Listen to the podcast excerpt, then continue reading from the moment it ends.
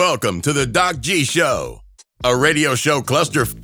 Without further ado, critics have said he has the face for radio and a voice for silent films. Your host, Ben Doc G Gordon.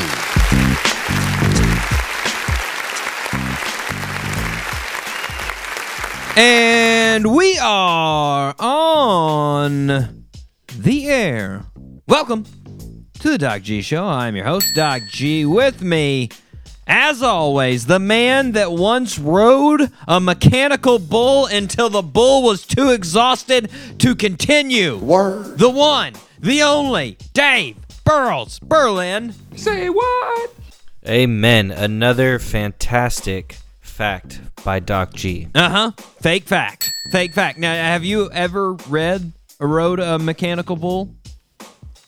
I have. I wouldn't say that I I am that great at it, but I don't think I'm the worst that did it that night. That I- Okay, that nice. I did it. So, Nice. You- You, know, right under not the too radar. far off. Yeah, nice, nice. I I was Like, thinking no about one laughed at, at me how bad I was, but Yeah. no one was was wowed by my you. skill You weren't either. the person that on the first kick of the bull, you just fell off on your head and just sat there on the ground for like ten seconds. You weren't that guy. Uh, well, actually, No, no, uh, God, usually it's a drunk girl that's usually that one. It's usually the drunk girl that Right. has like noodle arms that just Oh, goes on and just flop. oh. Yep.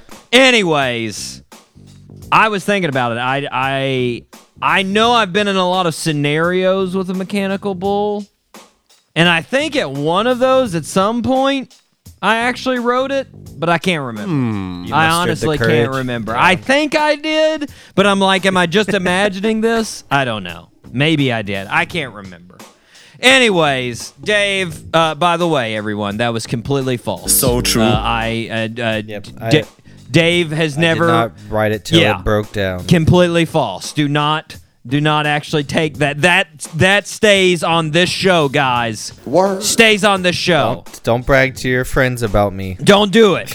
Anyways, uh, Dave, I was cruising the news stories uh, as I as I tend to do for this show, and uh, I saw I came across a story that really stuck out. And uh, you know, I so so I cruise the news stories through what my web browser gives me. You know, when I bring it up, they just have those those stories, and I'm like, yeah, check these out. Word. And so one of them was from Mental Floss, and they had written an article, five expert tips for surviving a shark attack. Oh, Yeah, expert tips, huh? yeah. So true. Now, Dave, obviously, I thought, who besides me would click on this article? Hmm. Who would who would click on this? Why would you click on on this moment in time? Everything going on in the world. Why would you be like, you know what? I better check out to see how to save myself from a shark. Like Hey, who? really, this time of the year, Yeah, like yeah, that exactly. should be like a May article, April article. But of course, I clicked on it. That's a fact. Um. Yeah. Now, now, before I go on, Dave, let me let me point out there's a pandemic that's killed a million people. Uh, starvation kills an estimated nine pi- million people in the world uh, a year.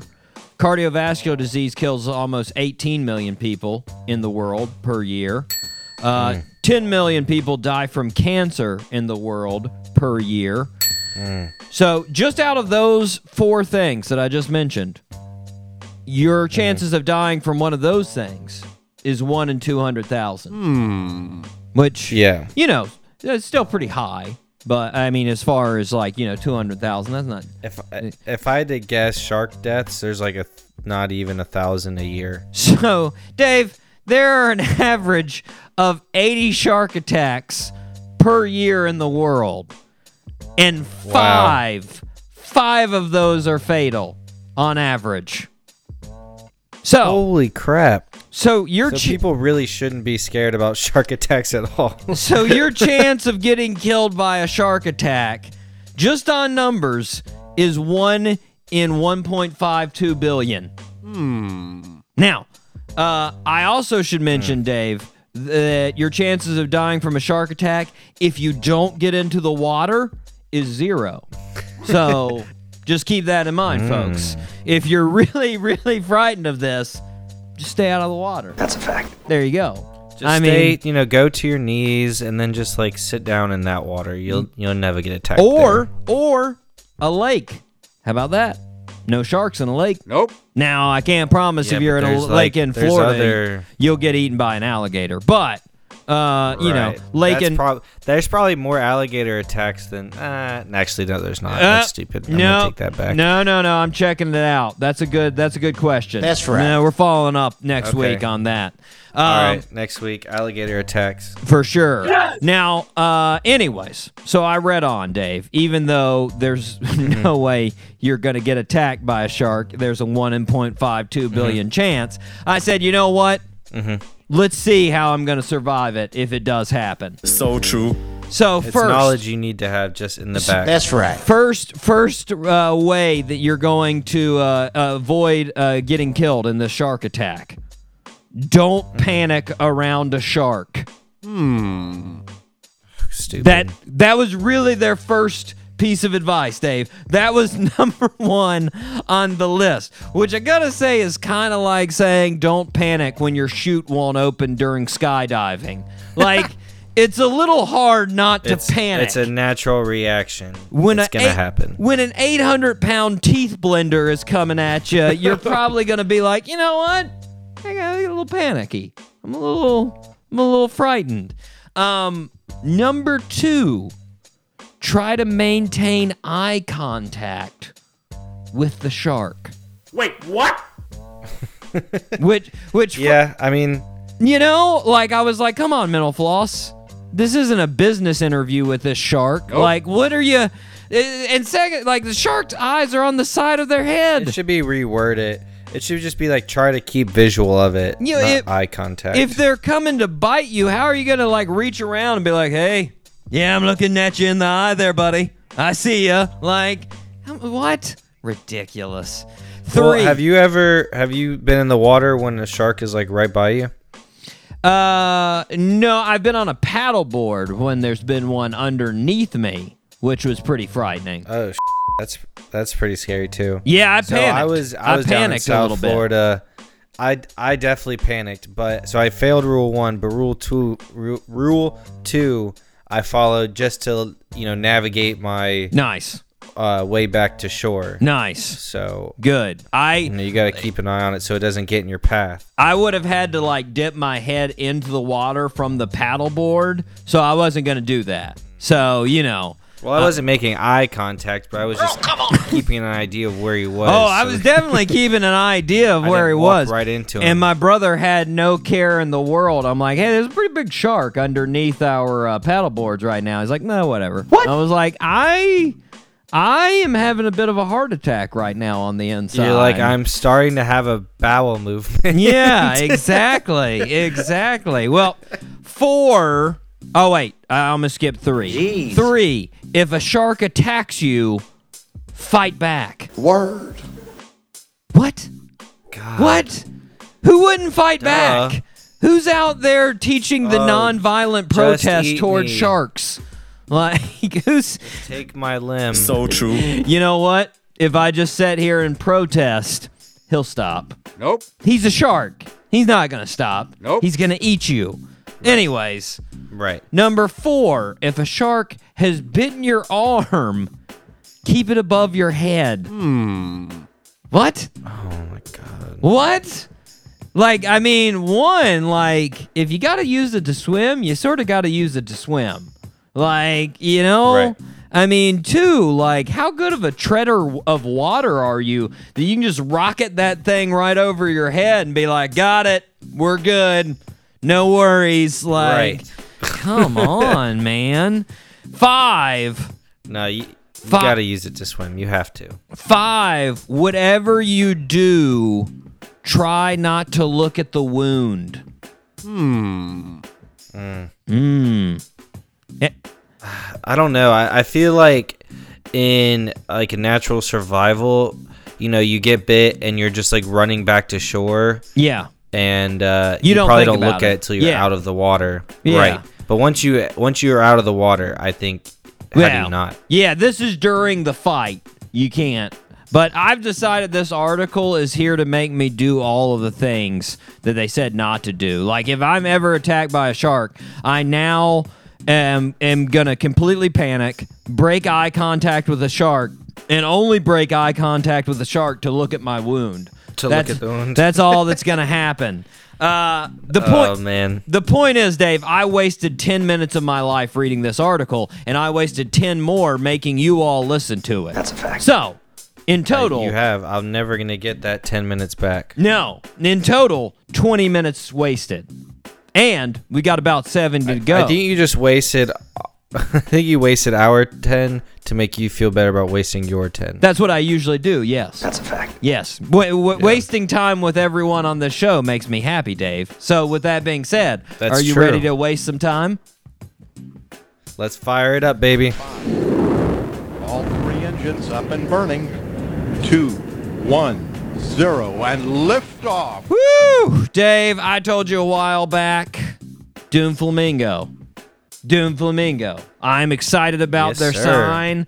The these these guys are riding the synth wave sound. So true. They're just a good time in general. Like their music, you just want to you want to groove, you want to dance. Like uh, we're going to we're going to play their song Domingo's Run this show, Dave. And I got to be honest, it just makes you think you're on like a this is me at least. It makes me think I'm like on a, mm-hmm. a, a Southern California uh, highway with the mm. top down mm-hmm. in like an 80s Corvette, just, you know, rocking to try to get away from the bad guy. That's what it makes me think. Sweet. That's. I think we can all get down with that. Yes, exactly. Exactly. We've got their guitarist TK on the show.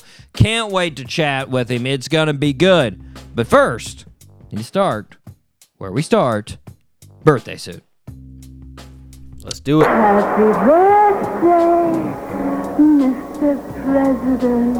Uh, okay, Dave. Now this, I, I'm I, this. It doesn't fall exactly into your music. It do, It is in your genre, in your wheelhouse here. Um, I'm not sure if he's one of your, uh, one of your choice brands or not. Yeah, we'll see. Yeah. we'll see. So I gave you ninety percent on it. Ninety. Oh. So, uh, born on October 21st, 1993, in Chattanooga, Tennessee, our birthday suit wearer has a white mother and a black father, and he didn't realize that he had different race parents growing up. And he got in a lot of fights because kids started calling him racial slurs. And up until that point, he had no idea had no idea. Um, and that actually caused a lot of trouble for him uh, in high school, as you can imagine. Uh, growing up, our birthday suit wearer though did love music. He loved R and B, and he loved country. He listened to both of them a lot. In mm-hmm. mm-hmm. 2014, he mm-hmm. started posting covers of other people's songs on his social media, hmm. like Brantley Gilbert and Alan Jackson. He gained millions of views and millions of I'm gonna followers. guess Kane Brown. Correct. Nicely done. Let's Go. Yes. Let's go. Yes. So uh, on 2000, it's 2015. He released a single, "Used to Love You Sober." He went on to open for Florida Georgia Line on their 2016 summer tour. Same year, he signed with RCA Nashville. His self-titled debut album came out uh, at number 10 on the Billboard 200. So true. The second single off that album, What Ifs, with Lauren Alaina, was certified five times platinum. He released a single, Dang. uh, Lose It, off the second album, Experiment. And just last month, he announced a drive in concert series of over 200 theaters that he's starting. Yeah. Nice. Mm-hmm. Mm-hmm. That boy. Happy birthday, sir. 27. 27 for Kane. Are, are you a Kane fan? Man. Do you listen to Kane? I, I am a Kane fan. He's he's good, man. He's got a, he's got a good voice for sure. I got to be honest. I haven't listened. I mean, on I I probably heard of one of his songs at one point or time or the other, and I've had a lot of friends that have been like, "You got to check that dude out." I haven't listened to him yet, but you know what? I'm gonna. I'm going to at some point in There you time. go. It's gonna happen.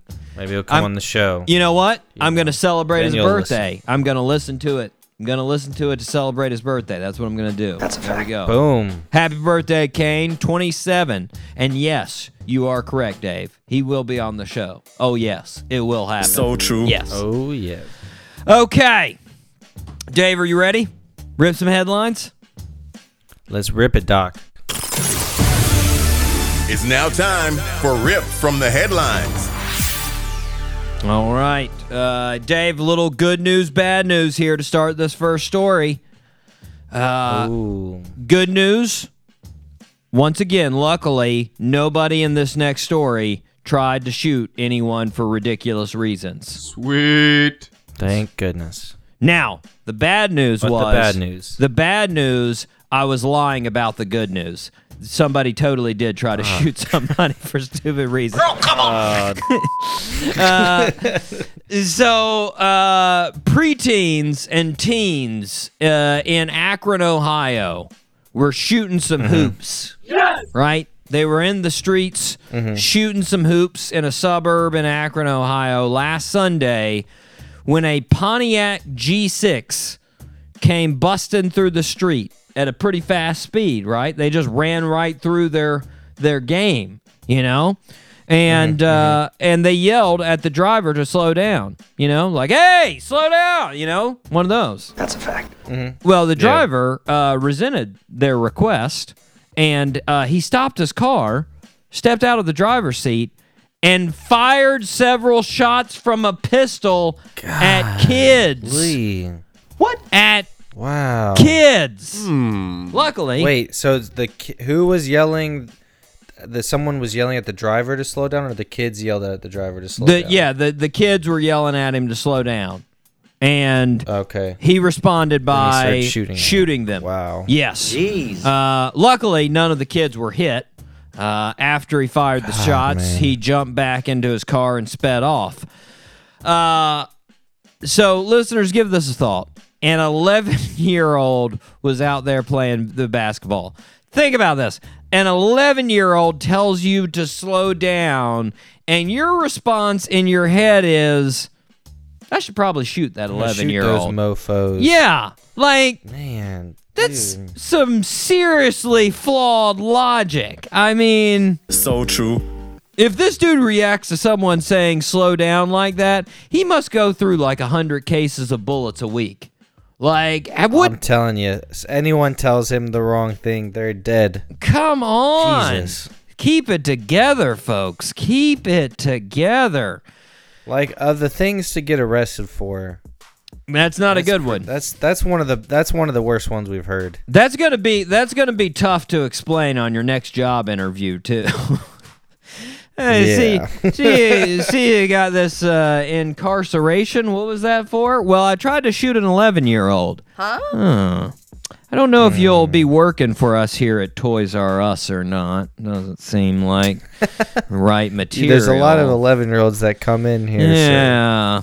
Sadly, I don't think Toys R Us is hiring. I think they went bankrupt. I think that I think that They joke did. is It's crazy. is- yeah, sad, sad. Uh, Well, at Dave. least we both get it. Yeah, yeah, totally. um, Dave, as most of us know, we've we've gathered two pretty big rules about this pandemic: wear a mask, social distance. Mhm. Those are pretty pretty big. And as we also know, in America, eh, we don't follow those two very well. Nope. We're not that good no, at we it. don't. It's followed about as well as rules of jaywalking.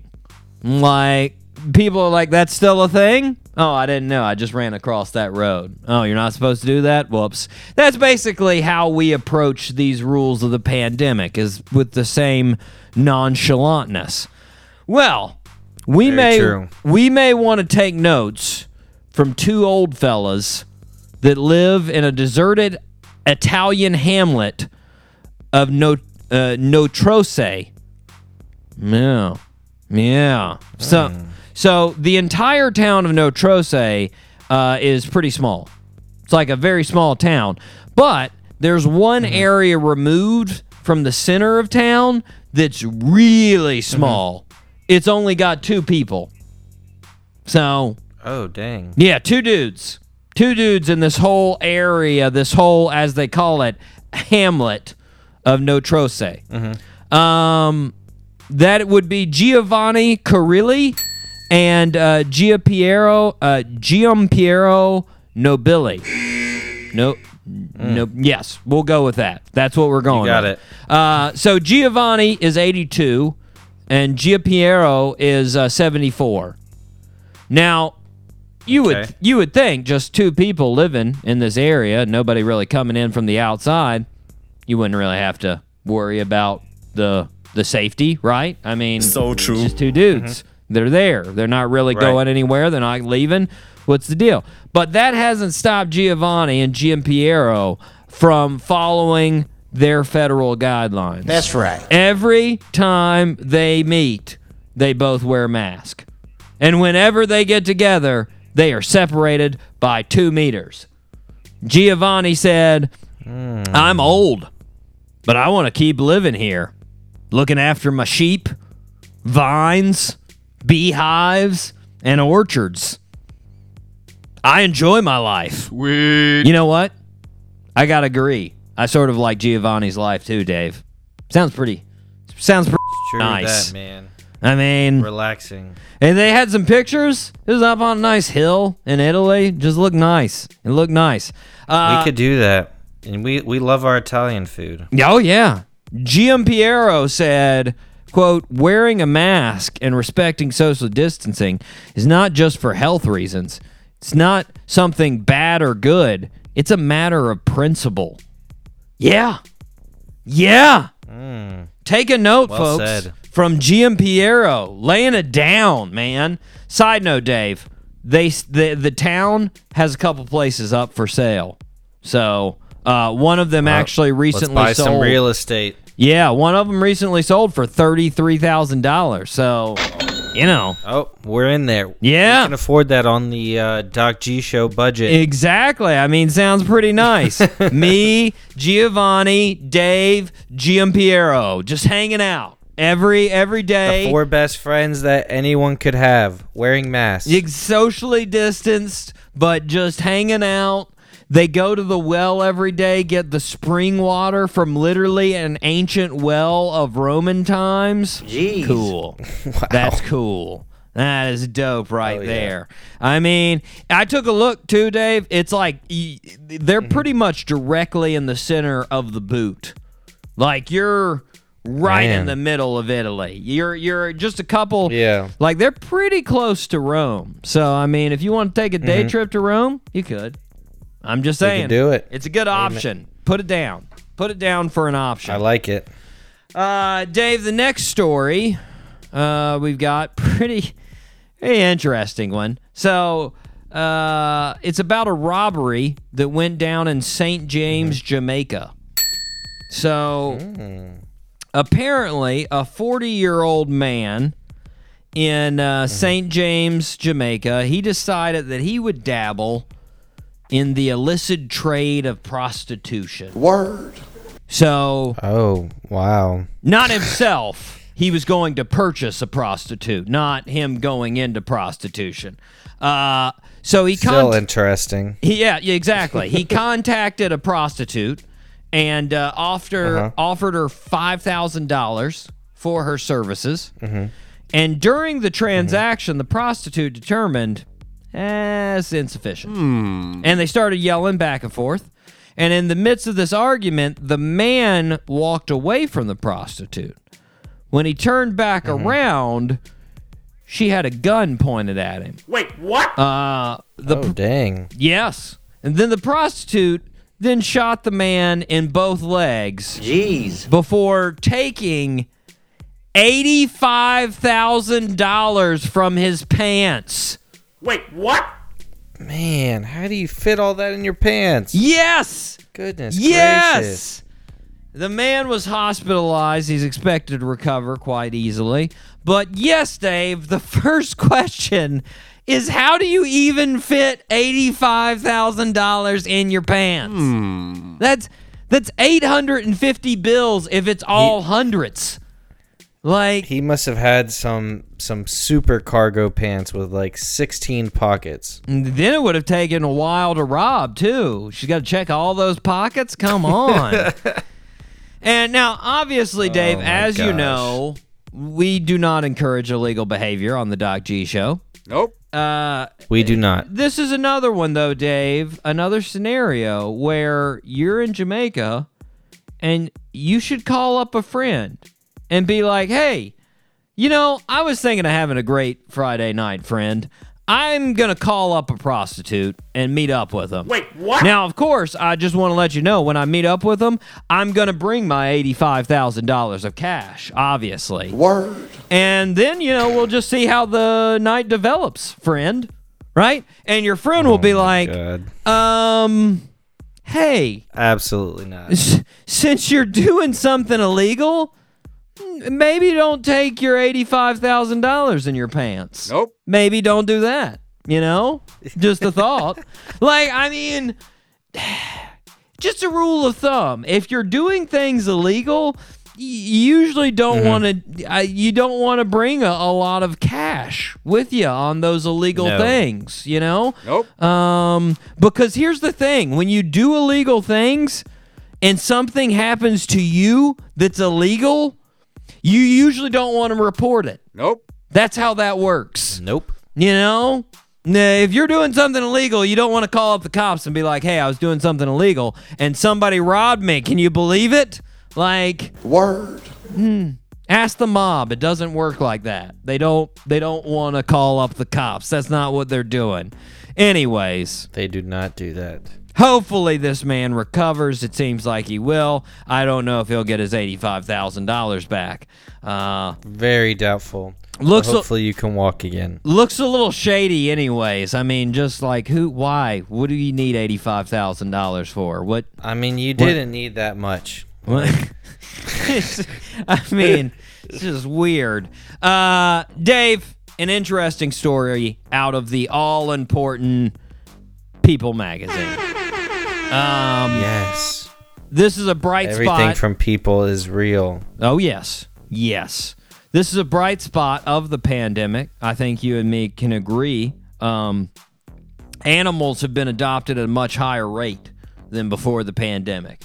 So Totally. that's always a good thing, getting animals out of shelter. Gotta love seeing empty shelters. Yep. Yes, and uh, and I've got a great one of those from the United Kingdom. So uh, the RSP, uh, the RSCPA uh, of Northamptonshire, which we've talked about Northamptonshire. I couldn't remember where we talked about them, but we've talked about them before. Uh, they sent Yeah, I don't know either, but they sent out a message that they were trying to uh, get two cats that are brothers adopted uh, Leon and Nikita. Uh, they said Leon and Nikita are affectionate, they enjoy chin tickles and human company. oh, Sweet. Uh, oh, Now, the unique thing about Leon and Nikita is that they're 21 years old. Jeez. Oh, wow. Yeah. Yeah. How old do cats get? Jesus, like Oh, that's, that's probably about it, huh? That's well over their average age. That is well past the average age of a cat. Like my my parents' cat lived for a very long time, Pepper. Pepper lived until mm-hmm. she was like mm-hmm. 16. And that was a that was an Wow. old cat. These cats are 21. 21. These cats are almost as old as you, Dave.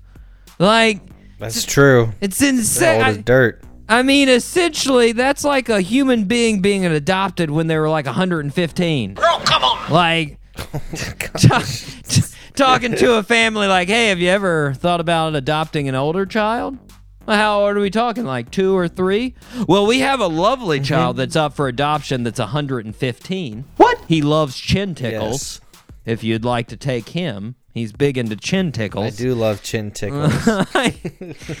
but because the passionate call by the uh, RS uh, RSCPA, they had over a 100 requests to adopt Leon and Nikita. Uh, they even had some requ- Yeah. requests from the United States. Obviously, they had to let the folks know that you know a trip across the ocean might Couldn't be a little rough for cats with a combined age of 42. Um, but they found a family that was willing to take Leon and Nikita that live in Northamptonshire, so they've got a home to live out their retirement years. There we go. I love it. Nicely Hope they get lots of chin tickles. Nicely done. Uh Dave, okay here. This is this is impressive. Dave, you know on this show we celebrate a record or two. We like records. We sure do. Now, this next record is definitely one you do not want. That's a fact. You do not want this record. Uh, Dave, you had COVID. We talked about it on the show. did. You Did. you got over your symptoms. Probably it was about a little over a week or so. Um, Yeah, just about a week. Yep. you were very lucky, young, healthy. Uh, Deanna Hare of Michigan didn't really have any of those things going for her. Uh, she finally got released from the hospital after having COVID after 196 days. Jeez. Wow. She has Over the six months, man. she has the record for the longest time spent in a hospital surviving Mm-hmm. because of COVID. Over a half Wow. a year with COVID, battling. Uh, Deanna and her husband. 196 days. Huh? Wow. Yeah, yeah. Deanna and her 196, man. Deanna and her husband Ken tested positive for COVID on March 31st and Wow. was just released this past week. Uh, Deanna developed blood clots. She developed various mm-hmm. infections throughout her body. She developed ischemic colitis in her colon. They mm. had to remove a large part of her colon. She developed Wow. sepsis. Her kidneys Yep. failed. Her family was called Goodness in gracious. three times to say goodbye. They thought she was gonna Because die. they Yep. thought she was gonna Oh, die. God. But by the end of June, she started testing negative. And obviously, because of all the damage that had to be done, she couldn't walk. She couldn't breathe without a respirator. Uh, she couldn't move a couple of feet uh, before having to, to recover from being exhausted. Um, But after several months of rehab and treatment, doctors finally considered her healthy enough to go home this past week. Yes. Wow. How old was she? Uh, she was in her early 60s. I didn't put it down exactly. She's like 61, I think, 62, something like that. Man, that's crazy. Yeah. Yeah. I feel like Nikita and Leon heard how long she stayed in the hospital and they're like, geez, that's even 140th of our life and we're old as Wow. Try being in a shelter. Wow. Dave, her Man, message. that's to- crazy. She had so many complications. Like that's the stuff you don't hear about yeah. on on the internet, on TV, and whatnot. Um, yeah. Yeah. man, she went through She went through the ringer, the ringer, man. And I mean, most people would have died at sepsis. Most people would have died at the the colon. oh man, col- when you're septic, oh god. yeah. Yeah, I mean, the bad. ischemic colitis. Most people would have wouldn't have survived that. The kidneys failing. Kidney most failure. people wouldn't have survived that. Like, I mean, it's insane, man. Dave, her message to others when she left the hospital, not too surprising. COVID is a deadly virus that kills. You shouldn't trifle with it. Nope. You should all take precautions. Wear your mask, wash your hands, practice social distancing. That's Deanna's word coming Amen. out of the hospital. There we go. Dave, we are going to Shout out to Deanna. Shout out to Deanna and her husband Ken. Way to stick with her. Way to survive, Deanna. Fantastic. Live your life in Michigan. Hopefully, you're feeling better. Uh, we are going to take a break, Dave. We are going to get a little light. We are going to hear my favorite jam of Doom Flamingo. This jam, ah, it's just so fun. It's just so, it's just so, I mean, funky free. I just, I love it. Ooh. Runaway right here on the Doc G Show.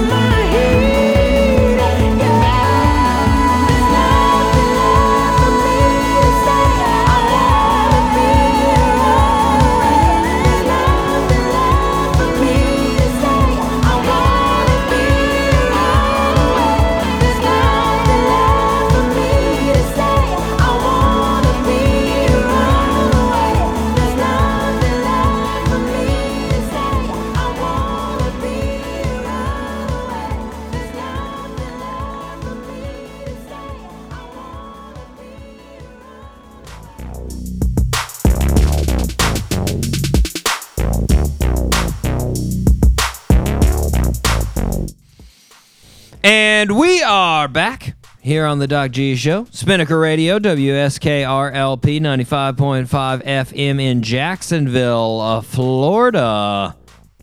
Dave? Hmm. Ladies and gentlemen, stop what you're doing. Do us a big favor and download the Doc G Show on any podcast downloading app that you have. Mm-hmm. Go back and listen to all the episodes. There's a bunch of them. Yes. You know, you can go listen to the one that he was just talking about where Andy was a co-host. What? Yes. Yes. They didn't hear You- that you can though. do- You do have to remember we Oh, weren't on air for that. You're right. Well, we were just talking about Andy Frasco it's true. and you know, It's a good one to Doom listen to. Flamingo Go and- back and listen to it. Yes. Right. So, you know, there you go. check out that. Yep. Check Mhm. out the Instagram at Doc G Show, Mhm. and then go in the inst- the website www.thedocgshow.com or docgshow.com, Yes. whichever. Yes. Yes. Sorry, I interrupted your flow there, Dave. I'm sorry. I read. It's okay. You're. I'm glad you said that because I'm. Yeah. As soon as you said, it, I was like, you're right. They were not part of that while the song was playing. Sometimes you forget when you're when you're off the air that you're just like you you just flow right back into the convo and you're like, oh wait, now. And I realized at the oh, start. Oh, you weren't there for that. I realized at the start of that when we came back from break, I almost started this segment like I start the show, and I was like, "Wait, what, what am I mm-hmm. doing?" Because I came back with an and, and I was like, "Wait, no, that's that's the start of the show. What what am I? Gosh, man, get it together, man. Man, that Get that break that break messed us up. it did, it did. uh, Dave, as you know, this is where if I don't have anywhere else to put something, I put it This here. is the random smorgasbord board section. This is the miscellaneous. Yes, yes. yes. I was thinking about this, Dave. I was thinking airplane pilots. Word. You know, Okay. you know how they all have a really soothing voice. You know. Yeah. Attention passengers, this is your pilot speaking. Right now, we're cruising at 30,000 feet. Should be arriving in about 90 minutes. Hope you're enjoying your flight. And you uh, choose Delta again in the near future. Thank you. Like, that's their voice, right? Do you ever Totally. think a pilot has been fired for not having that voice? For not sounding good. I Yeah. could see it, man. I could definitely see it. Like, hey, this is your pilot, man. We're getting ourselves pretty f- high, but don't worry, we'll have you down in a jiffy, hopefully in one piece. Can I get an amen? Amen. All right, I'll see you later. Like, has that ever happened? Because one, that pilot would really freak me out. Two, I'd probably have to fire him if I was the airplane. Uh, or the uh, the uh, Yeah. if I was The airline. if I was the airline, I'd be like, yeah, you're freaking people out, Billy. You're freaking people out. You're gonna have to work on your voice, bro. Work on it. Anyways, I was just thinking about that. Just something to ponder. Just, just talk it over with your family. Yeah, yeah. Me and It'll my be in brother, The next dinner conversation. Me and my brother talked about it this past weekend. That's where that's where we first started thinking about it. Me and my brother. Ah, Yeah. okay. Yeah. Anyways, uh, Dave, it's now time to mention the top five listened to shows of the Doc G Show this week. Sweet. Here we go. Bet. Number five, July 5th, 2020, featuring Pete Bernhard of The Devil Makes Three. Very nice. Like that show. Shout out to Pete up there in Vermont. Hope everything's going uh, Yes, uh, going well in Vermont. Uh, interesting one at fourth place there, Dave. Hmm. March 14th, 2018. Quincy White. Yeah. Dang. Yeah. Uh, I've, People I've, going back in the vault. Quincy's been releasing some merch on Instagram. I've noticed he's been releasing some merch. He's been in the lab working on some new songs. Hopefully, he comes out with some new things. Shout out to Athens Park and everybody in Compton. There we go. Hope everybody's doing well. Uh, number three, August 14th, they're back again, 2019. Matt James and Blacktop Mojo. Yeah. There we go. Yeah, that's the third week, Dave, that they've been in our top five of most listened shows. People are getting back on that Blacktop Mojo deal there. Uh, number Don't blame him. yeah, it's good. Number two, October 7th, Cameron Olson of The Weathers, of course. So true. Uh, and number one, October 14th, Tarek Jafar of the Bluestones. There we go. That's right. Now, Dave, I haven't done it in a while, so I feel like I got to give the rundown. Let me give a rundown to the sh- uh, the uh, the the regulars. Here we go. Okay. Let's give a regular shout out here. I'm going to start with two newbies. So there's been a, just a couple shifts in the uh, in the regulars. I've been watching. Don't think I haven't been watching. There's been a You couple got, you got a list down. Yeah, so the newcomers, the new the new to the list, Phoenix, Arizona. Shout out to Phoenix. They've been regularly Mm-hmm. Shout out to you listening. Yeah, we got two West Coasters, Phoenix and San Diego. Shout out to San Diego. Okay. being regulars. We appreciate it. Now, people that fell off the list, we had a couple fall off. Columbus, Georgia, fell off the mm. list. Girl, come on. Sad. Sad. Madison, Tennessee, fell off the list. Girl, come on. Sad. Sad. Dang. But you know who didn't? Fishersville, Virginia. Shout out to Fishersville. Also, shout out to Moscow, Russia. Thank you guys. Shout out to Bristol, Virginia. Shout out to Genoa, Italy. Genoa, Italy, get ready. We may be in the center of your state soon. Who knows? We'll see. I don't know if it's going to happen. right. It could. Uh, Peoria, Illinois. Shout out to you guys. Orlando, Florida. Shout out to you guys. London, UK. Shout out to you guys. Mountain View, California. Our regular West Coast connection. Shout out to you guys. Kenner, Louisiana. Shout out to you guys. Star City, Roanoke, Virginia. Andy Frasco was just in uh, uh, uh, Roanoke this past week. There you go. Oh. Yeah. Really? Yeah, Nice. now now he's in Richmond. Uh, Ashburn, Virginia. Shout out to you guys. Barcelona, Spain. Shout out to you guys. Charleston, home of Doom Flamingo. Shout out to you guys. Charlotte, North Carolina. Queen City. Shout out to you guys. Boardman, Oregon. Keeping it regular. Shout out to you guys. Dublin, Ireland. Shout out to you. Radford, Virginia, home of the Highlanders. Shout out to you. Gainesville, Florida, home of the Gators. Shout out to you. Columbia, South Carolina, home of the Gamecocks. Shout out to you. And of course, last but definitely not least, Jacksonville, Florida, Duval. Shout out to you guys. There we go. Man, Right. man, what a list, Doc. It's a good one. It's very well represented around the country, around the world. I would like to see much more Totally. of uh, South America and Africa on the list, but you know, we'll get Yes. there. We'll get there eventually. And of sure course, will. of course, Australia. I would like to see more Australia in the regulars, you know, and New Zealand. Mm-hmm. But again, we'll get there. We'll get there. Uh, okay, okay, Dave. Uh, one story before we go to the second birthday suit here. So, uh, a nice, uh, a nice uh, Florida story for us here. So, Okay. big bus went down here in Florida this past week. Uh, a police bust. That's right. Uh, this was actually a police bust with Florida Wildlife Conservation Commission. Commission. Uh, so, the Florida Wildlife Conservation Commission acted on a 19 month investigation that they had been doing. And they busted Okay. an elaborate, organized enterprise that was smuggling Florida's wildlife both nationally and internationally. Hmm. You want to know the main thing that they were smuggling? Hmm. Yes, please. Flying squirrels. Wait, what? Really? Yes, the southeastern flying, Flying squirrel. Yes, yes. So apparently, I, back, who would have guessed there was a market for that? yeah, apparently in Korea of all places, that's where a lot of them went. Korea wanted flying squirrels. Um, Wow. back in January 2019, they got a tip from a concerned citizen that they saw these traps, which they thought were for flying squirrels, in Marion County. And uh, apparently, like I said, there is a, a big market for flying squirrels as pets, especially internationally. Uh, well, they they uh, watched these guys for a long time, made sure you know this is what they were doing. While they were watching Right. them and following, they caught roughly three thousand six hundred flying squirrels. Jeez.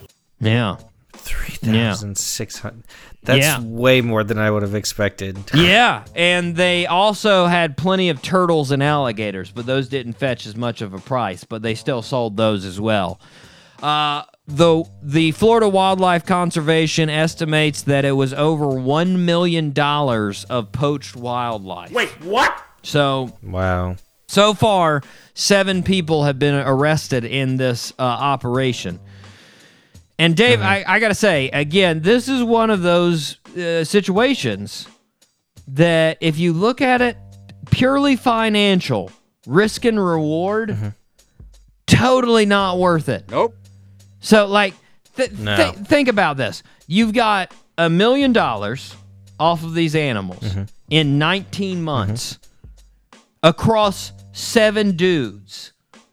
If you do the math, that's $90,000 a year for each of those guys. Eh, then for how many years in prison? yeah, yeah. Then Nope, you nope, factor in paying like other middlemen in the scheme. You factor in like different transport and cost of animals. And then on top of it, you're risking going to jail for s- several years every single day you do it. Right, Like, right. I mean, there's a reason why they don't make uh, why they make movies about drug dealers, Dave. It's because there's millions and millions of dollars to entice you into that illegal industry, not ninety thousand dollars. Like, I mean, the dude hanging out with the prostitutes in Jamaica had as much money as these guys made in a year. he- Come on, right. come on. He was ready to blow it in one night. exactly. I'm just saying, guys. Risk and reward. Weigh it out. Girl, come on. Anyways, good thing we're saving our uh, flying squirrels. That's right. uh, I, True di- that. I didn't even know there were a lot of flying squirrels The in at-risk Florida. population. It's crazy. Uh, I know, okay. right? Okay. Uh, second birthday suit, Dave. Um, this one, I was actually, even though it's in your wheelhouse, I was a little less Mm-hmm. confident, but I'm still confident. So 88%. Um, Okay. Born on October 21st, 1990. In Catalonia, España. Our birthday suit wearer uh, loved basketball from a very young age. In fact, he became the youngest player to ever play in the Spanish ACB League. When he played in his first game in the ACB League, he was 14. He played in his first Euro League at the age of 16. Jeez. At that time, he was being talked about as a potential for the NBA draft. And in the uh-huh. NBA draft in 2019, he was drafted fifth overall by the Timberwolves. The Timberwolves had an 2000. Wait, what year did you say? 2009. He was 19. 2009. 2009. Number Tim- 19. he- Timberwolves. Ricky Rubio. Ricky Rubio is correct. Yes. Yes. I wasn't sure. I knew you knew Ricky. I just wasn't sure, you know. I mean, he I was a- had to figure out the right time period and what team. Yeah, well, I mean, you don't have too many Spaniards, let's be honest. You got you got Gasols Right.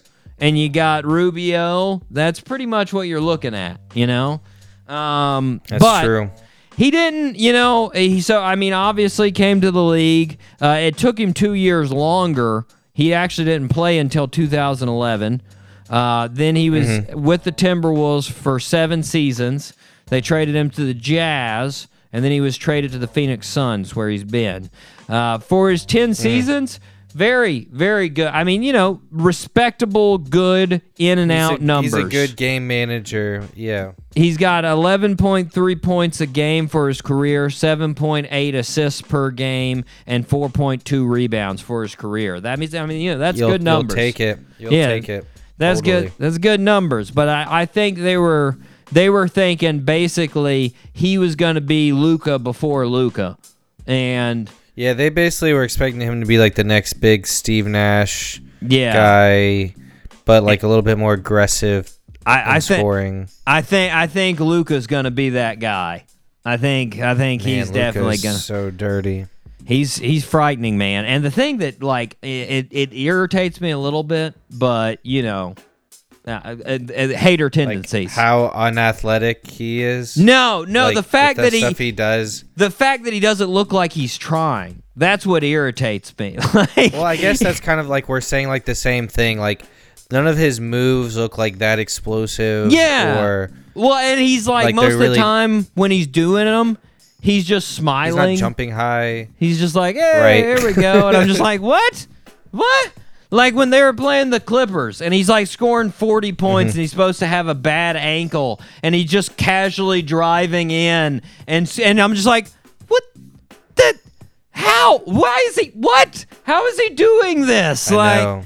You know, I it's know, and he's It- it's just crazy to me seeing he's guarded by the best people and he still does it look like looking easily. Yeah, I mean he's being guarded by PG and and Kawhi Leonard, who are literally two of the best wing defenders in the game, and he's just like, doop doop mm-hmm. doop doop. Here we go, forty points. There we go. Anyways, like crazy. Anyways, we're not talking about Luka. I'm sorry, Ricky Rubio. We we are trying. we're not trying We kind of took some of the spotlight. He's turning the big 3-0. He's turning the Trente. Trente for Ricky Rubio. Dang. Yeah. Enjoy, Ricky. Yeah, turning 30 in Phoenix. Maybe he's maybe he's one of our listeners in Phoenix. Hmm. Who knows? Don't Ah, if- don't don't be. be offended if you are, Ricky. We are fully celebrating your We- we birthday. love don't you. worry. Yes. yes, I only wish, believe me, I only wish I was as good as you. I wish I was in the NBA scoring 11.3 points a game. That would be amazing. Are you kidding me? Enjoy your birthday, Ricky. Have fun with it. Uh, Dave, we are going to take one more break. We will be back with TK from Doom Flamingo. But right now, this is Domingo's Run right here on the Doc G Show. Have you ever been to hell? I have. I can assure you that it is quite unpleasant. I don't have to take you there if you just return what belongs to me. If you're going to run, run fast, as this moment buy you time.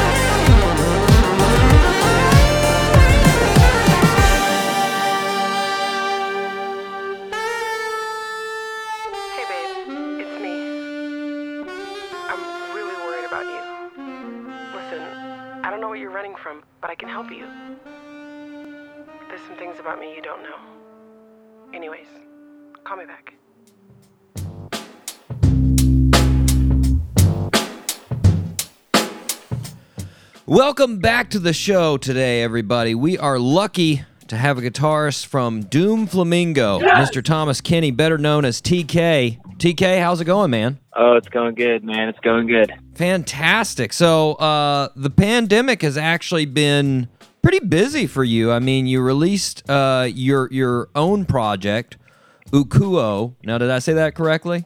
Yes, sir. You did. Fantastic. Yeah, you released your own project. You released uh, the Doom EP. But very first, very important, I, I noticed you posted on Instagram. I got to ask, uh, how's your pepper plant growing?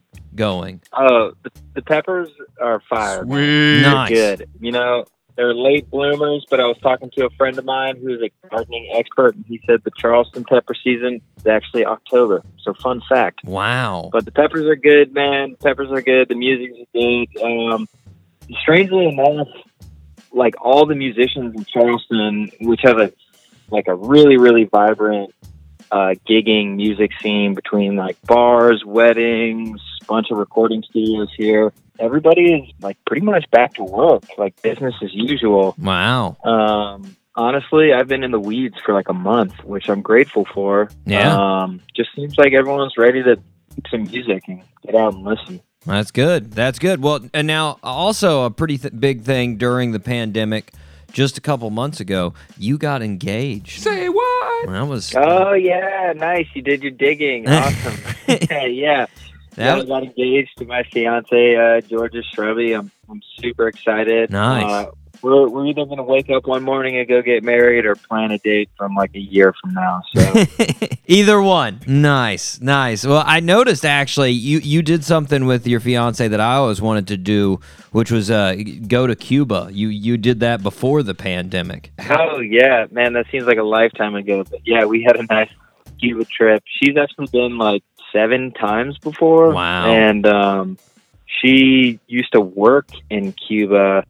Uh, I don't tell the Cuban government, but I think she used to work like under the table as a tour guide. Wow. Um, anyway, she owned a Latin dance studio for years, so she's like real big into Cuban culture and salsa music and all that stuff. So I got I got a little taste in January. Very cool. Very cool. Always such a cool. I took a history of Cuba class in undergrad, and ever since then, I was like, I need to, I need to check that island out. I need to go. It's not the easiest to get over there. Yeah, it's- it's a it's a wild, wild place. Super vibrant culture, really friendly people, but man, it's a whole other world down there. T- It's t- not too far away either. No, no. But um, so last thing about the the the pandemic sort of time that I wanted to ask you about, I noticed you really pick up.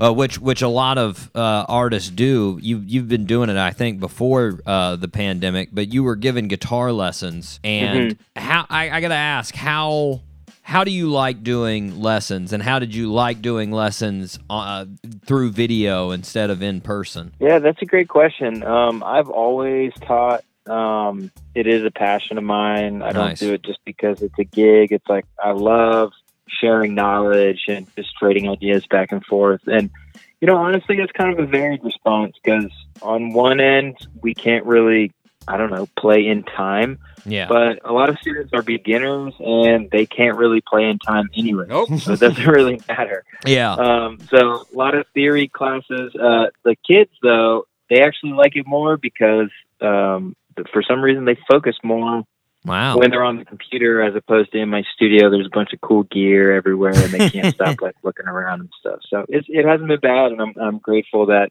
I've had a, a core group of students that stuck with me the whole time. Nice, nice. Well, so let, let, us take the listeners back through uh, your musical journey. Now, did you grow up in Charleston? Uh, no, I did not. Not for the first 10 years of my life, but I've been here for 20 years now. Okay. So the majority of my life, it, it feels like I grew up here for sure. Nice. Now, now you started playing guitar uh, when you were in high school, and Mhm. I heard you were in a I heard you were in a metal band. Was that was that what Yeah. is that what got you initially interested in guitar? Was like were, were metal bands or or was it something else? Yeah, I'm pretty sure I was deep in the metal phase um, when I picked up the instrument. It was first, it was like thrash metal, Mm-hmm. um, like old school Metallica and Iron Maiden, and then it really produced into some like death metal and grindcore and honestly stuff that when I listen to now, I'm like, dang, I can't believe I listened to some of that stuff. That's wild. but yeah, I was a I was a, a, diehard metalhead all through high school. I I, uh, I I didn't get to enjoy the pop punk era because of my uh, obsession with metal. well, you, so you ended up going to college uh, and and started studying jazz. Uh, what what school did you go to? Uh, I went to USC uh, in Columbia, South Carolina, and Nice. Actually, the interesting thing is I really only studied classical because my my quote unquote formal technique was so bad. um, they were like, "This dude needs classical lessons," but I could improvise because the, what I like to tell people is I play Black American music. Yeah, That's funk, R and B, soul, blues, jazz, um, and th- it's an oral language. You Yeah. know, so I learned this oral language at nightclubs and at jam sessions and stuff like that. yeah, Um, the way people have been learning Black American music for you know hundreds Decades, of years, yeah. and Mhm. uh, man, I didn't vibe with the uh, with the rigidness of the uh, with, with the Eurocentric classical theory. So uh, I kind of got into it with a couple teachers of mine, and one teacher actually told me to go back to the bar to uh, play music. So you know, I did, and I think I'm doing all right. uh, what what years? I know I know you you went for a couple years at USC. What years were you there? Oh, that's a great question, man. I always forget. I think it was 2008 to 2012. Um, I did switch my major over to English. English, yeah. And, uh, I thought I was going to go and do broadcast journalism for a while, and I worked at a bunch of radio stations and stuff, which was cool because there's still this audio component to it. For I'm sure. a big like audio gear engineer, tech head. So, um, and then everyone who was working in news just seemed kind of sad. So, you know, I decided to try my hand at full time music, and uh, you know, I, I love my life. So I'm glad I'm glad I made the decisions I did. For sure, for sure. Well, I I, I I asked the, the the dates because I was I was there at the same time. So I Oh to- no way! Yeah, I was getting my my PhD in uh, in applied physiology. So you know, Yeah, it was. nice man. Yeah, I was That's awesome. gamecocking at the same time. 2008's actually when Right I on. when I got there. Yeah, but um, Hey, do you remember the uh, the hunter gatherer? of course, yes. Yeah, that was the jam. That was where like the that was where all the big like jazz R and B guys used to play. That place was like sanctuary in the middle of uh Who like football. Who knows? football We land. probably we probably were there at the same time because I went there a lot because that's where a lot of our researchers would just sort of hang out after they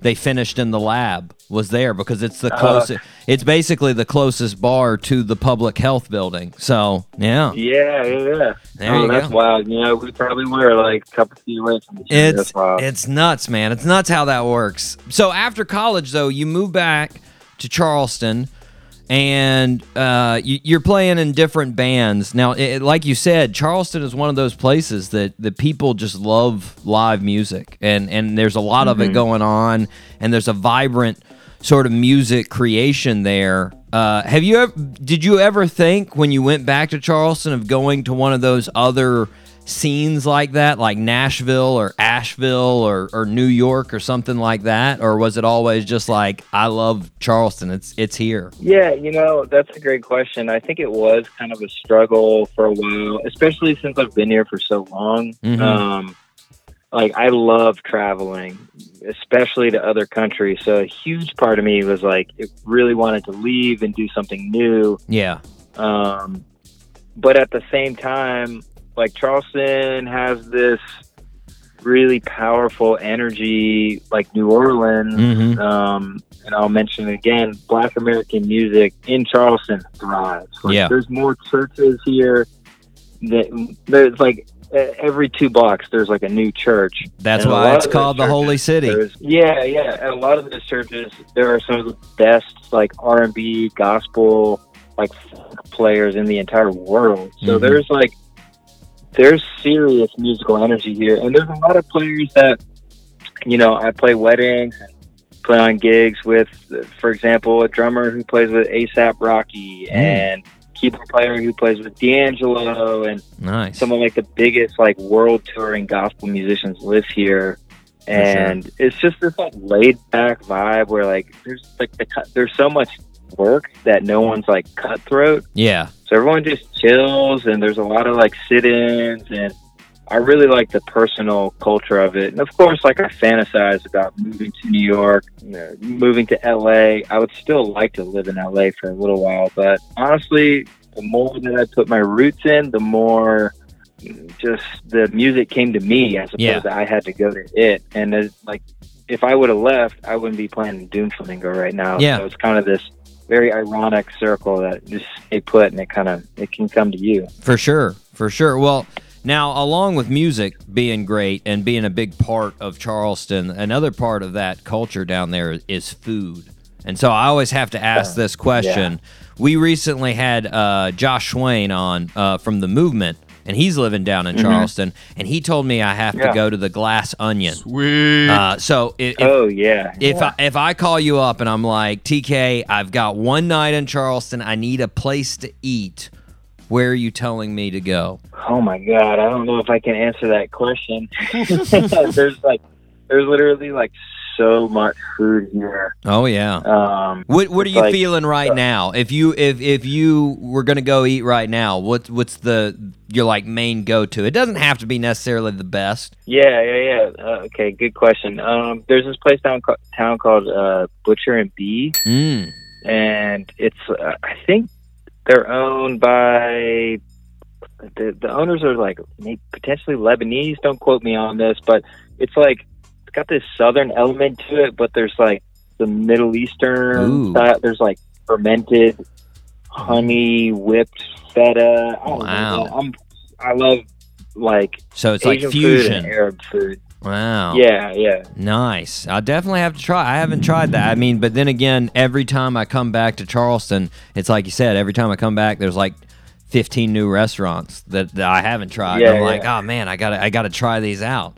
I love that asking that question, but I also realize there's always no way I seamlessly go back into music whenever I ask that. que- I'm like, where do I eat? Okay, back to music. Let's 180 it. Here we Right, go. right, right. hey, for real though, if you want Southern though, Lewis Barbecue, I totally forgot. Lewis. Barbecue Okay. is like uh, uh, people say it's the best barbecue in the country. It's some award-winning Wow. Austin barbecue pitmaster. Wow. It really is like it's the craziest barbecue you'll ever had. So yeah, I would hit Lewis. Now, sure. is that is that like true sort of which Carolina style? Do they do vinegar or is it honey uh, or mustard base? What kind of uh, barbecue, or do they do multiple types? yeah, I think it's actually like Texas barbecue. Oh They wow, like, like brisket. Yeah, yeah, yeah. Like a couple types of brisket, all kinds of sausages. It's like it's intense. I'm gonna have to amazing. Lewis Barbecue. I've got it written down. I'm I'm headed that way That's next time I go to Charleston. That's it. Um.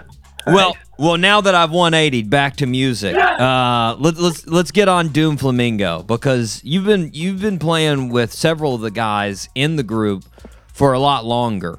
Uh, Ross Mm-hmm. and, and Mike. You actually lived with Ross for a while. Uh, tell me how you Oh, yeah. how you met with these guys and, and started playing with them. Yeah, good question. Like, you know, if you're living in Charleston and gigging, you probably know like 90% of the musicians. Just because, like, everybody comes out to the sit in, to the hang, to the. We got a bunch of, like, Monday night jams that are really cool. And uh, Ross and Mike used to play in this insane funk band called Wadata. Mm. Um, kind of had like a new master sound type, just like stupid funky. Yeah. And um, you know, I'd always go hang out and get some drinks and go listen to them. And like, you know, if you're assertive, there's always a need for a guitarist or a keyboardist. So I Oh, think sure. Mike Quinn started hitting me up after a while. We started gigging. You know, it's just you just kind of get to know everybody, and there's so many gigs. Like, you know, I might have four gigs in a week, and I'll be like, I'll just call a bunch of random people just to put a band together. For like, sure. Like the local bands are really just kind of these informal like put together groups. Yeah. yeah, yeah. Everybody kind of knows all the Stevie Wonder and Michael Jackson. Yeah. You know, we just kind of like pull songs. So yeah, we just started playing, and then yeah, funny enough, me, Ross, and uh, uh, Jonathan Peace, a really good friend of ours. We lived in Jonathan Peace's one bedroom apartment, three of us. for like four months, and it was just like, uh, I'm just glad that time in my life is over. well, yeah, one one bedroom, three guys. It's a little tight. It's a little tight. Uh, yeah, no, we didn't all sleep in the same bedroom, but it was like one dude was in the living room, and then I was in a room that was like the entrance to the house. Really, it was just One it was embarrassing, person's but it was fun. one person's in the bathtub. It's not comfortable. Yeah, yeah, Um, pretty much. Well, now I hear Doom Flamingo sort of came together because Hank, your manager, uh, Yeah. uh, got basically contacted by Ryan, who also plays in Umphrey's McGee, and he wanted to start like a an after party. And you know, he just he wanted he wanted some local musicians to play in that. He wanted that hodgepodge to be there for the after party, and he sort of assumed uh, assembled all the members of Doom Flamingo, and and it was sort of supposed to be like a a one time deal. Do you remember that that after that first sort of get together with everybody in the band? Yeah, yeah, it was. Uh, and the funny thing enough, Ryan plays. Uh, everyone in Umphrey's kind of does like after party shows where they have like an acoustic duo with Jake and Brendan, or uh, you know, Yeah. Any way that you can play some gigs, you're gonna play some gigs. And Ryan's other like '80s like strictly covers tribute band, uh, they were supposed to play, but they couldn't make it. Mm. So then Ryan was like, "Oh well, uh, I know some local guys. I know Mike Quinn. Uh, I think he had met Ross before, and then Hank was like, "Well, I know all these people, so let's kind of." It just kind of like this magnetism happened, and it was like, "Yeah, let's put a band together." And I think Ross came to the table with a couple of like original demo ideas, and we were like, "Damn, this is like really fire music. Like, maybe we should do something." So it was funny like we booked a gig before we had ever even played before so it kind of gave us the platform to to like work on it and develop a set which is cool For sure. For what now was was that the reason you guys sort of went to that synthwave sound was because uh, you you were sort of replacing that Ryan's 80s cover uh, uh, band so you sort of wanted to stick with that sort of futuristic 80s jamming sound or was it more because of Ross's uh, demos? I think it was like ross's demos and he was and still is in a huge uh mood these days you know him being a keyboardist and him loving gear of all shapes and sizes like synthesizers like honestly i like to play around with synthesizers more than i like to play around with guitars just because they sound completely insane Oh yeah. and uh, I think Ross was just deep into the synthwave kick, and he was like, "We have all the elements to make this kind of, you know, weird. It's '80s, but it's not, and it's house music, but it's not."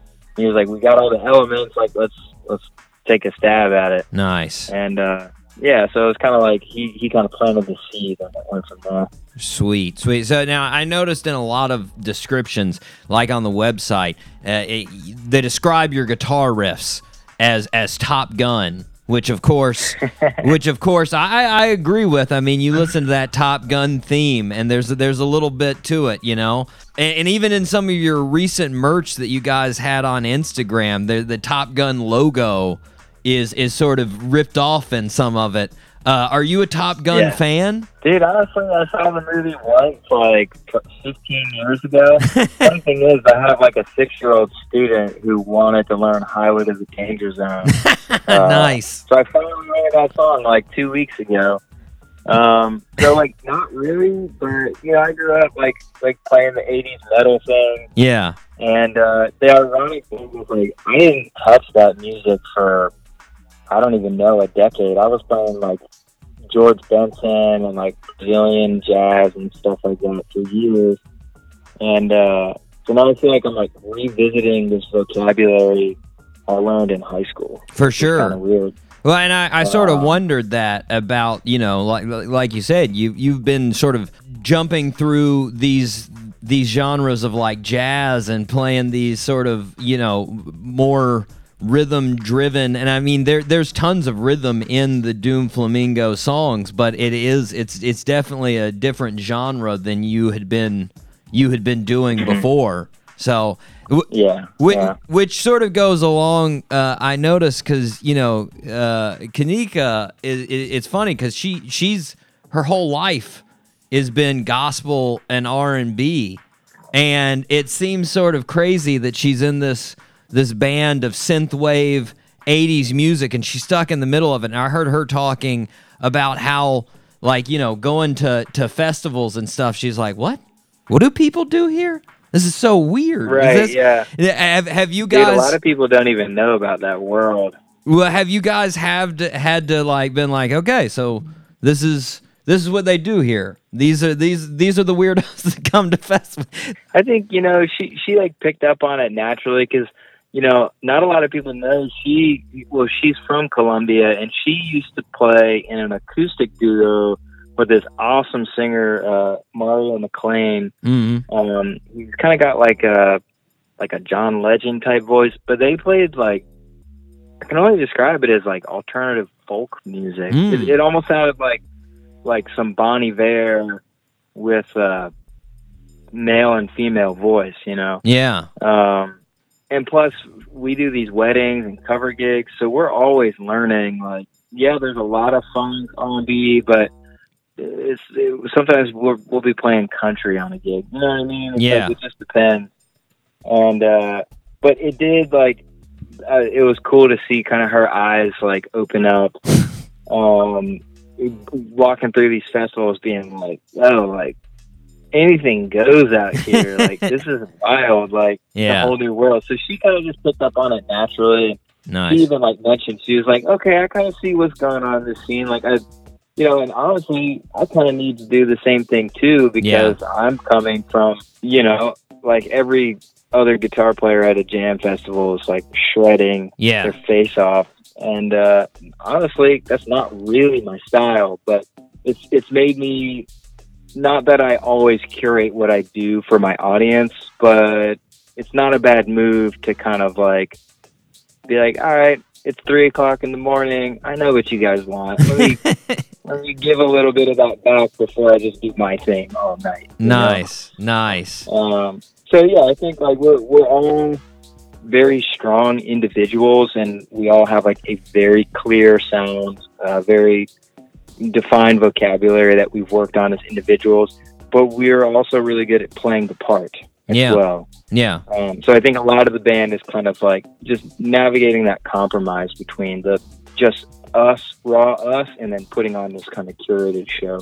yeah. Well, well speaking of uh, speaking of that sort of compromise and whatnot, like you said, you guys have multiple projects. You you've got things going on solo wise. Ryan obviously has Umphrey's and other things. How do how do other projects factor in to you guys making decisions on Doom? Like, does Doom Flamingo come first, or is it just an understood thing? Like, hey, we got to do this. How how does that work between you guys? Yeah, I think um, you know, of course, Umphrey's comes first. Yeah, Um, no doubt about that. You know, because they have been a fully functioning uh, business entity, touring band for what twenty five years now. you Yeah. know? yeah, Um, so we're like really blessed that Umphrey's has helped us out in like such a vast way, even just by being, you know, Ryan's on the bill at this festival. It's kind of like a foot in the door, you know? So Yeah. We definitely got to skip a lot of like the road dog touring that Ryan did yeah, um, for a lot of his career.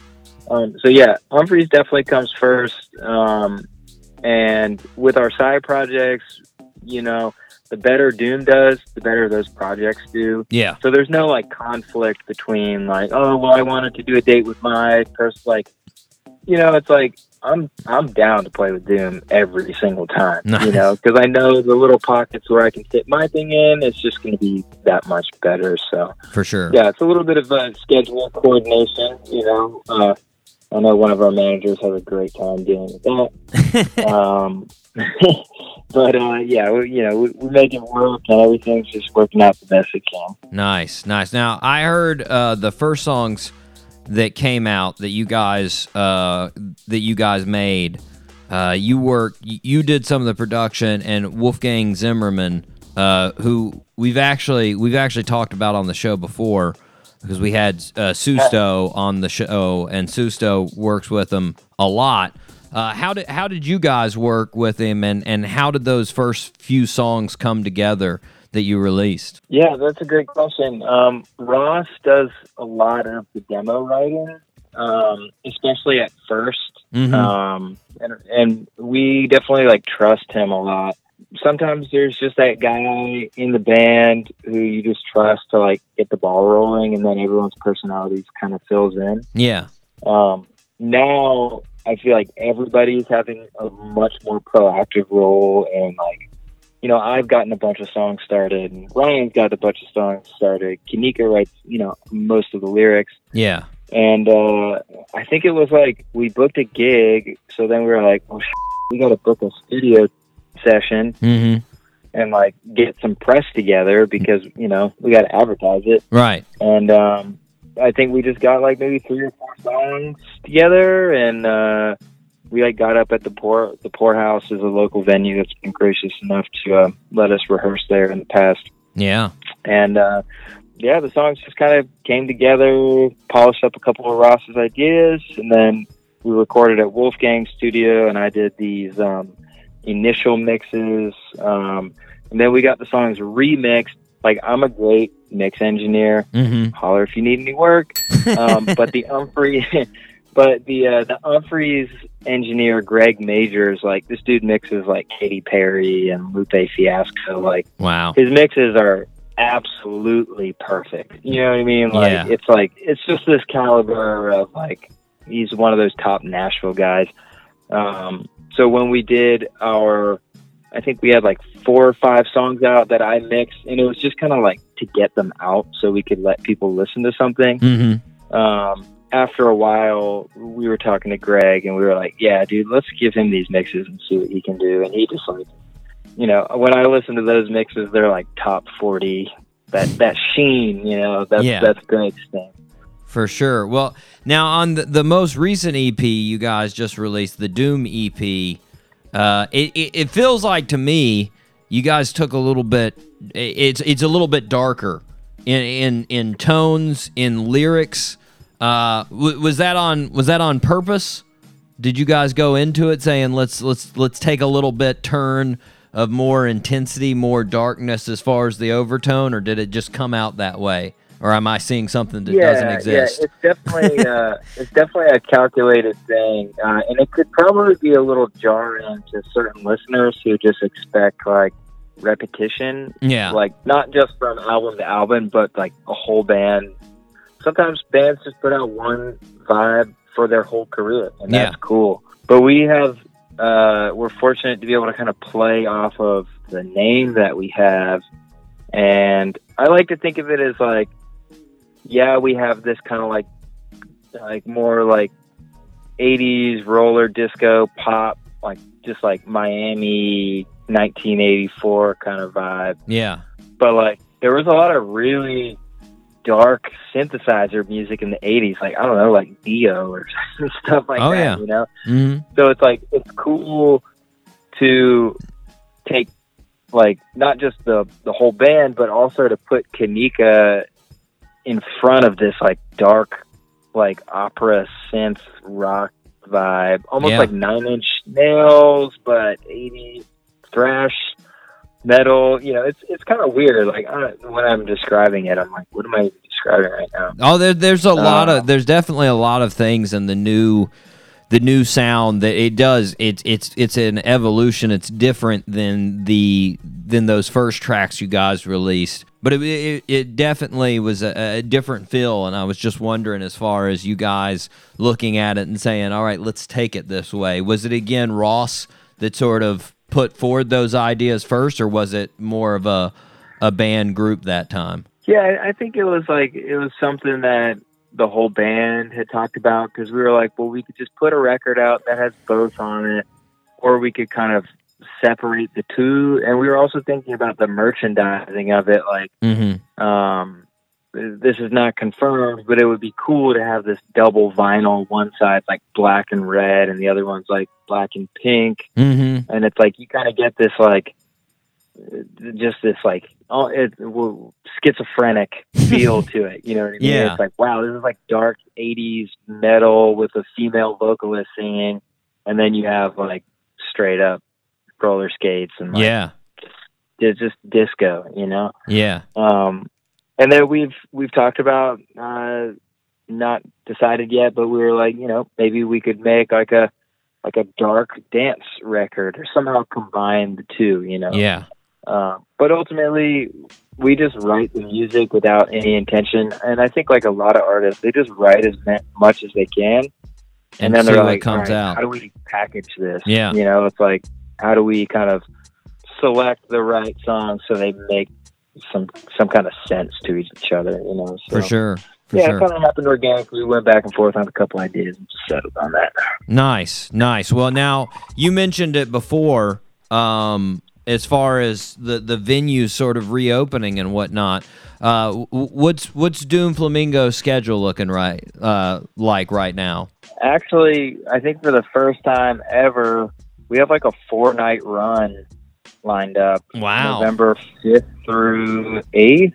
Very cool. Um, yeah, we're doing two nights in Richmond, and then on the seventh and eighth, we're doing two nights in Asheville. nice. Um, Very good. which both usually we can't do that many in a row because Ryan is working with Umphrey's, but I believe they're off for at least another month or something like that. Nice. So yeah, we got four nights booked, and uh, honestly, I can't wait to get back on the road. Gonna mask up and get out there. Nice, nice, man, and and two good cities, like I was saying, Richmond and and and uh, Asheville, definitely. They'll be they'll be excited to see you guys for sure. No, and they've they've showed up and showed out multiple times before, so I can't wait to uh, get back. Nice, nice. Now, what are what are the plans for Doom Flamingo for the rest of 2020? Uh, as as far as maybe releases, as far as getting together, uh, music in general. What do you guys have on the on the schedule? Yeah, so we have the Flamingo EP coming up. We got a bunch of like totally unheard songs Nice. um, that I think is our. I think this next EP, personally, I think it's our best work yet. wow. Um, it's fun. It's like we just got our first mix back from our mix engineer. Uh, Matt Zutel is our front of house guy, and he also is our mix engineer now. Um, and it's just it just sounds so good. Kanika's lyrics and writing is so good, man. Um, Awesome. I'm really excited for the Flamingo EP. We also have a second comic book coming out to accompany that. Um, we are going to be filming a music video for the lead single of the EP. Yeah, just Man. and and we're already like five or six songs into the next record, so we're just trying trying to keep it going and stay occupied while the world is in uh, the state that it's in. Man, well, that's awesome. I'm I'm looking forward to the the Flamingo EP. If it's if it if it's if it's that good, if you're that excited about it, I'm excited about it, man. Because l- like I said in the last uh, in the last show, uh, when I found I I was just cruising Instagram, man, and I came across uh, for whatever reason, you know. Uh, through the search, your video came up where you were putting down one of the the solos, and I was just like, "Man, what is the sound?" And then I went on Spotify and I listened to Runaway and I li- listened to F16 and I listened to Domingo's Run and I was just like, this is awesome. I want more of this. So it, Oh, thanks, man. yeah, it is. It is fantastic. It's a. It's a good. I mean, it's. It's like you said. It's just a, such a good mix of of different genres and new meets old in a lot of different ways, and it's just fun. But TK, we are Thanks, against a break, man. It. Yeah, for sure. But I, I want to thank you for taking the time to talk to us today. It's been fantastic. Yeah, man. Thanks for being a fan. Thank you for reaching out. I'd love to talk about it, and uh, can't wait to see some of y'all out at the shows. Awesome, man. Well, right now, let's take a listen to my favorite off the new EP. Let's take a listen to Need to Feed right here on the Doc G Show.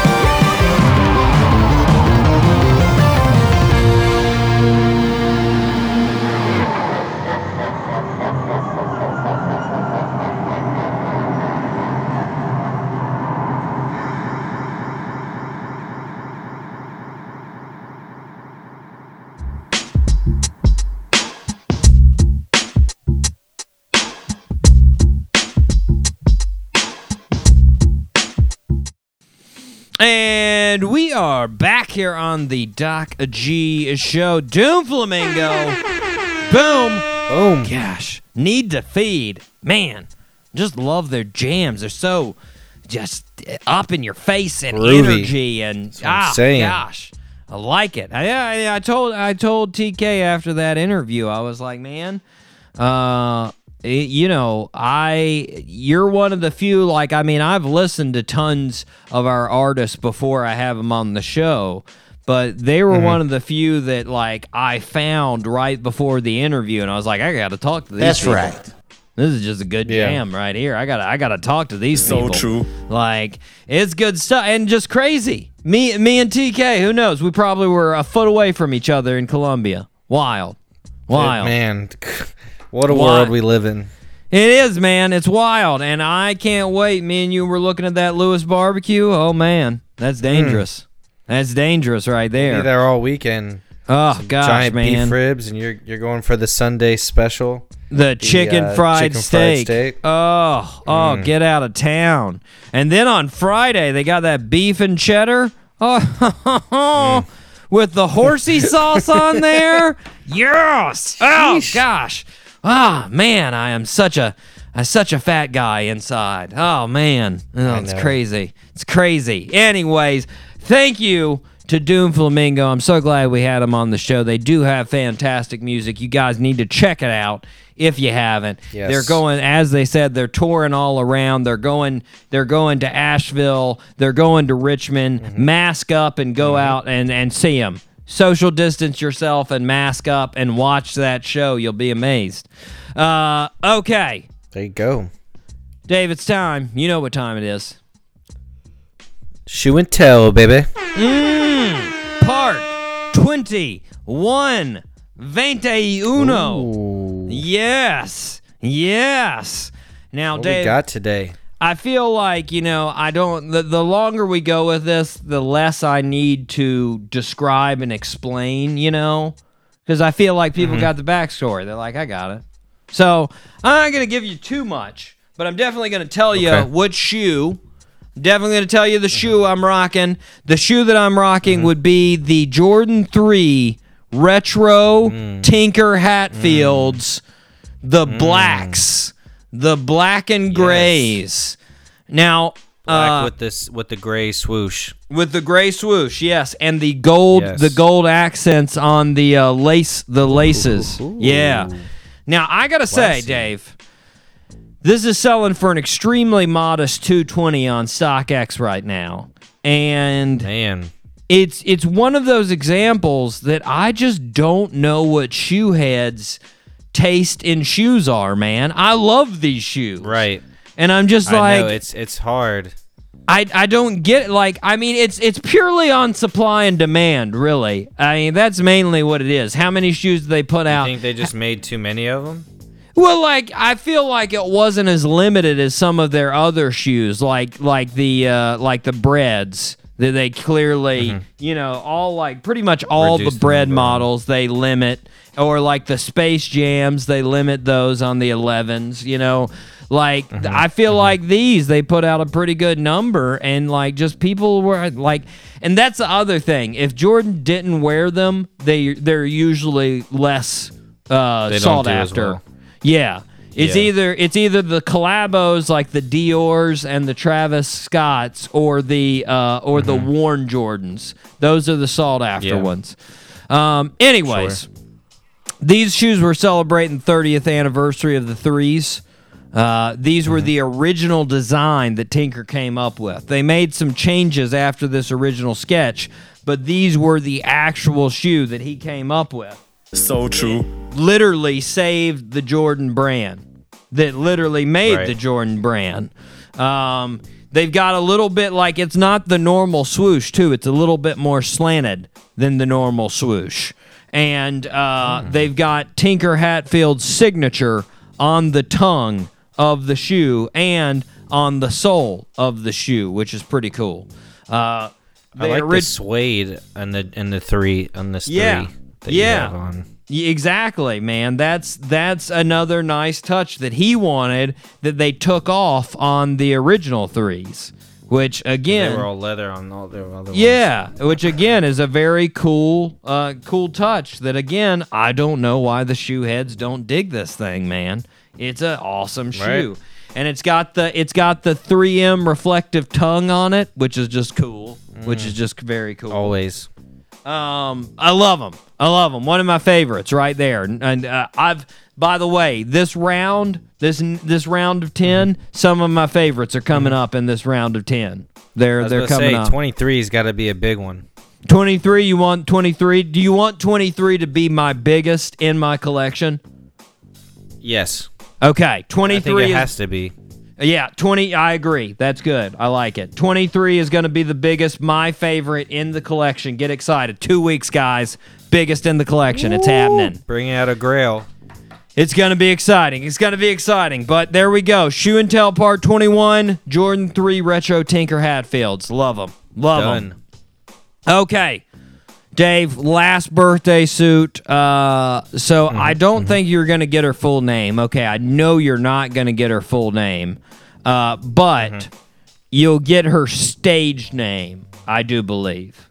So Okay. I'm I'm giving you 85% on the stage name. Uh, if I Okay, were okay. expecting you to get the full name, I would give you 0%. I know you'd be able to get her first name, but not her second. So here we go. Right, Uh, okay. Born on October 21st, 1942 in Mm-hmm. Brooklyn, New York. Our birthday suit wearer, in her own words, has described her dad as the greatest thing since sliced bread, and her mom, Wow. a real meat and potatoes kind of gal. She uh, ended up going to American University where she got a degree in government. She then went on to the New York School of or, or New York Law School and earned her law degree in 1965 at the young age of 23. Impressive. Wow, Um, impressive. She was hired as a corporate lawyer, but after a few years, she became dissatisfied with that job. So she became a, a prosecutor in the family courts of the New York court system in 1972. Mm. She saw several thousand cases. She gained recognition as a tough but a fair judge. And she rete mm-hmm. received attention from newspapers and TV shows. Eventually, having a whole segment on 60 Minutes. They interviewed her on 60 Minutes. She mm-hmm. accepted a job in 1996 to do a court TV show that she was the judge. Since its Judge debut, Judy? Judge Judy is correct. What? Yes. Oh, man. Yes. Happy birthday. Okay, keep it going. Judith Sheindlin. Sheindlin, I would never say. would have got that. Yeah, Sheindlin. It's S H E I N D L I N. So She's a bad B word. Wait, what? She's crazy, man. She is uh, so for I love her though. several years. Uh, well, one since its debut, it has remained the number one court TV show in the country. Man, For several years, her show, uh, this I found crazy, drew more viewers than Oprah Winfrey show. Jeez, it's crazy. wow. It's crazy. And and this this next one just makes me sad, but it's also impressive. It makes me very sad, but it's also impressive. 2013, a poll made by Reader's Digest found that the American public trusted uh, Judge Judy more than any Supreme Court justice. That that's, That's funny. that's very sad, but uh, I guess I guess it's good for Judge Judy. I guess. Um, yeah. I, I couldn't believe this either, but in 2010, when her contract was renewed, it was renewed for 45 million a year. wow. Yeah. Yeah. She's on the list of top 50 wealthiest women in America. Judge Judy. Judge Judy, What's her net worth? Goodness gracious. It's a couple hundred million dollars. sh- Uh, she's she's uh, you know, yeah, it's crazy, man. But she and she she said that Judge Judy will end at the end of the 25th season. She made a uh, made a statement about that. So in 2021, she will retire from Judge Judy. It's crazy. So look at this. So so she made 47 million per year for Judge Judy. Mhm. Translates to over 900,000 per workday. She worked 52 days per year. Yeah. Yeah. Oh my god. Yeah. yeah. You know, but I will give her credit. I didn't know, like, you know, I I didn't know that she had that much of a law history. You know, Right. like right. I thought they Yeah. just pulled off some weirdo with a, a fake degree somewhere, and we're like, "Hey, host the show. You're you're you're Mm-hmm. Right. angry. Host the show." You know, like I Yeah, didn't you- know that you can be strict and talk down to people. yeah, I didn't know that she had all this history as far as being an actual uh, prosecutor in a family court system and then becoming a judge. Mhm. So like that's that's uh that's wild, man. But uh yeah, she's definitely rich. That's a so, definitely definitely rich and way more popular than I understood Judge Judy to be. Like I thought Judge I Judy it, was man. just like some kind of funny TV show that people that were sick and home from work would Dude, watch. They, watch Okay. it. At, they watch it at the at the nursing home all the time. It's always Crazy, on. man.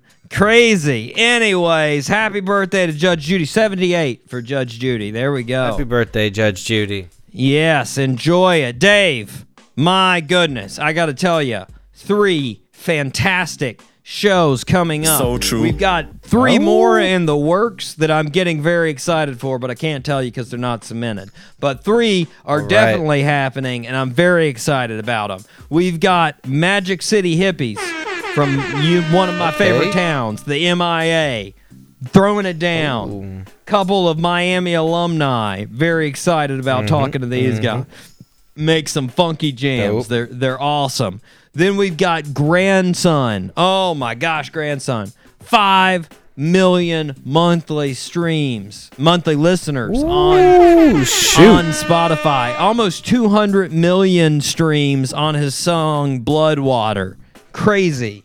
Crazy. Yeah. Oh, can't wait to talk to him. And then we've got a fantastic band from the Boston area after your favorite 80s movie, Dead Poet Society. Yes. Yes. Yes. Love it. Very cool. Very cool. So I'm super excited about all these shows. They're going to be awesome, man.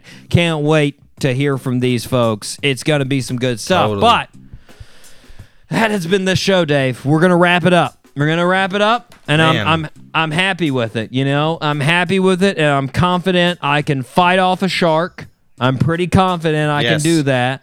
And I'm pretty confident that I will not carry around $85,000 in my pocket or a flying squirrel. Nope. None of those things. Nor will will you happen. meet up with a prostitute. Nope. None of those things will happen, Dave. Uh, but of course, of course, with me, as always, has been none other than that magnificent bull rider himself, Dave Burrows Berlin. Guys, it's been another wonderful Wednesday. Mhm. We'll talk to you next week. Mm. Go anywhere. Mm. And until next week, guys, zip it up and zip it out.